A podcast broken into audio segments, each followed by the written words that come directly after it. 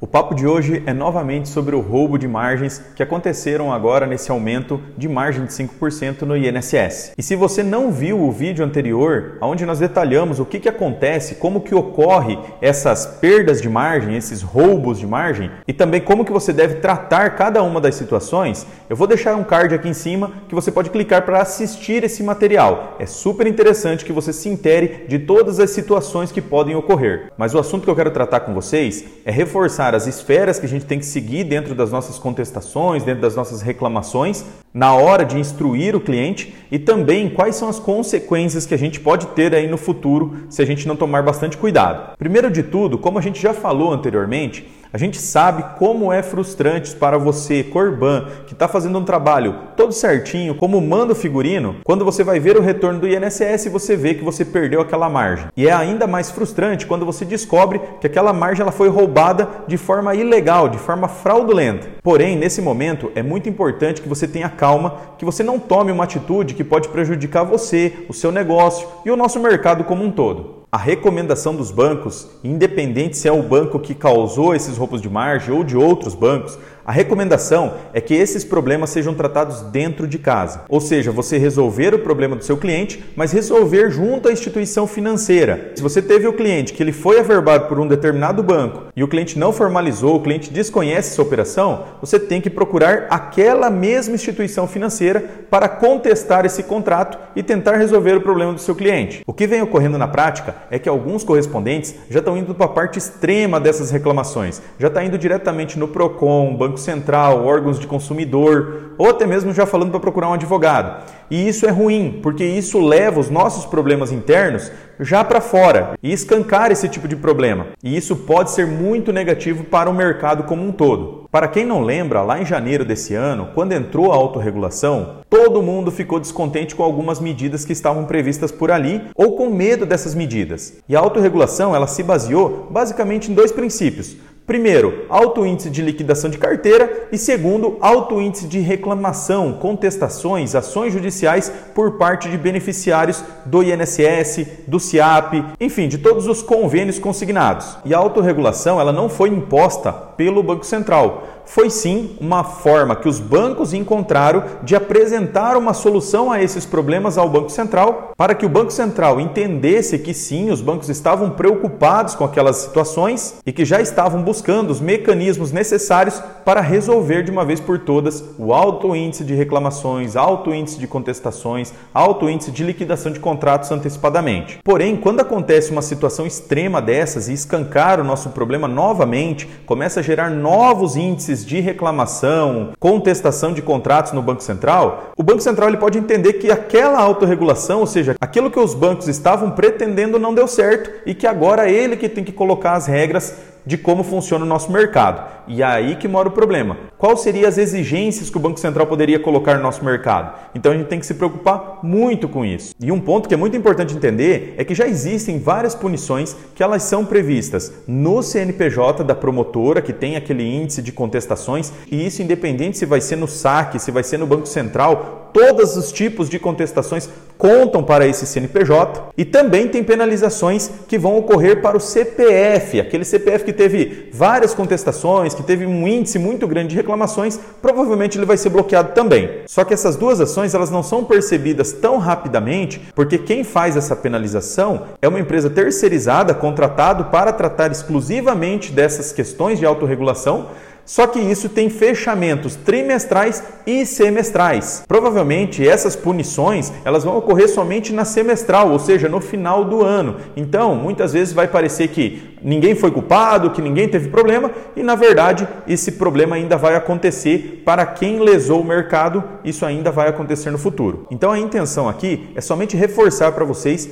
quais os passos que nós correspondentes bancários, que precisamos que esse mercado ele seja forte, ele seja estável, quais as ações que nós correspondentes devemos instruir o nosso cliente a fazer a partir do momento que foi identificado um ato fraudulento no benefício dele. O fluxo de contestação daquela operação, ele sempre tem que partir do saque do banco. Aquele 0800 que é divulgado, a gente sabe que muitas vezes tem o problema de não atender tão rápido, mas é esse é o fluxo que nós temos que seguir. Reclamação, contestação no saque do banco. Segundo passo é o saque da ouvidoria do banco. Então vamos lá, que não resolveu o problema no saque, o cliente continua sendo lesado, a gente vai para a parte do saque da ouvidoria daquela instituição financeira. E somente a partir daí não houve resolução nessas duas esferas, aí sim o cliente vai ter que procurar em outras instâncias resolver esse problema. E o que é muito importante a gente entender do risco que a gente se coloca quando a gente instrui o cliente a procurar Bacen, a procurar uma ação judicial, porque o cliente muitas vezes ele não sabe explicar o que, aconteceu de fato. E se ele for em algum órgão de consumidor e ele não explicar direito, pode ser que você tenha que responder sobre contestações de contratos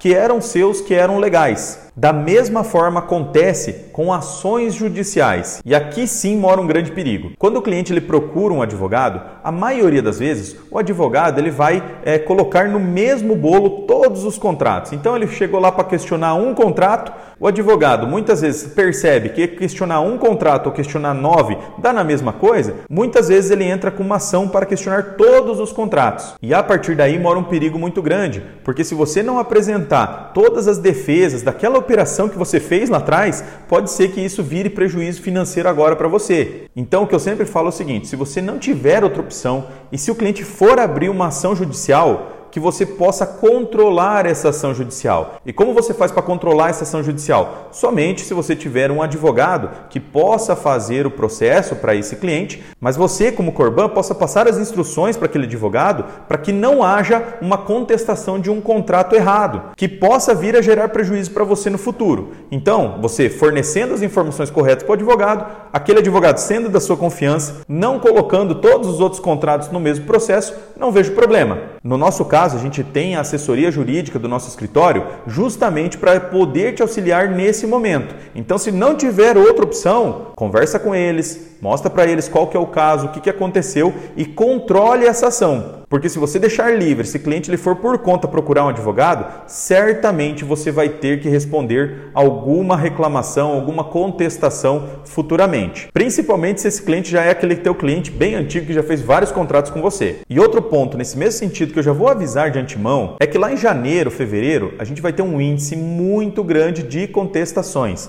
Porque vai ser quando o cliente vai começar a descontar a parcela, aí sim vai começar as contestações por parte dos clientes. E a coisa mais certa que vai acontecer é que muitos contratos que foram efetivados corretamente, o Corban fez tudo correto, nada fora do padrão, mesmo assim, vai ter vários contratos nesse perfil que vão ser contestados. Alguns por falta de entendimento do cliente, outros por incentivo de terceiros e uma grande parte também por má fé dos próprios clientes. A gente sabe que na prática isso acontece muito. E por essa situação ser inevitável, o que eu aconselho para vocês, e é a única forma de você conseguir evitar prejuízo financeiro com contestações de fraude, é sempre que vocês receberem uma contestação, que vocês respondam o mais rápido possível essa contestação, com a maior riqueza de detalhes possível também de como foi aquele atendimento. Se tiver foto, vídeo, áudio, ligação gravada, conversa do WhatsApp, manda tudo junto nessa defesa para dar subsídios ao banco e provar para o banco que você, correspondente, não fez nada de errado, que você fez o teu trabalho como deveria ser feito e que o cliente está ou agindo de má fé ou está equivocado naquela contestação. Lembre-se que o banco, se ele não receber os subsídios de defesa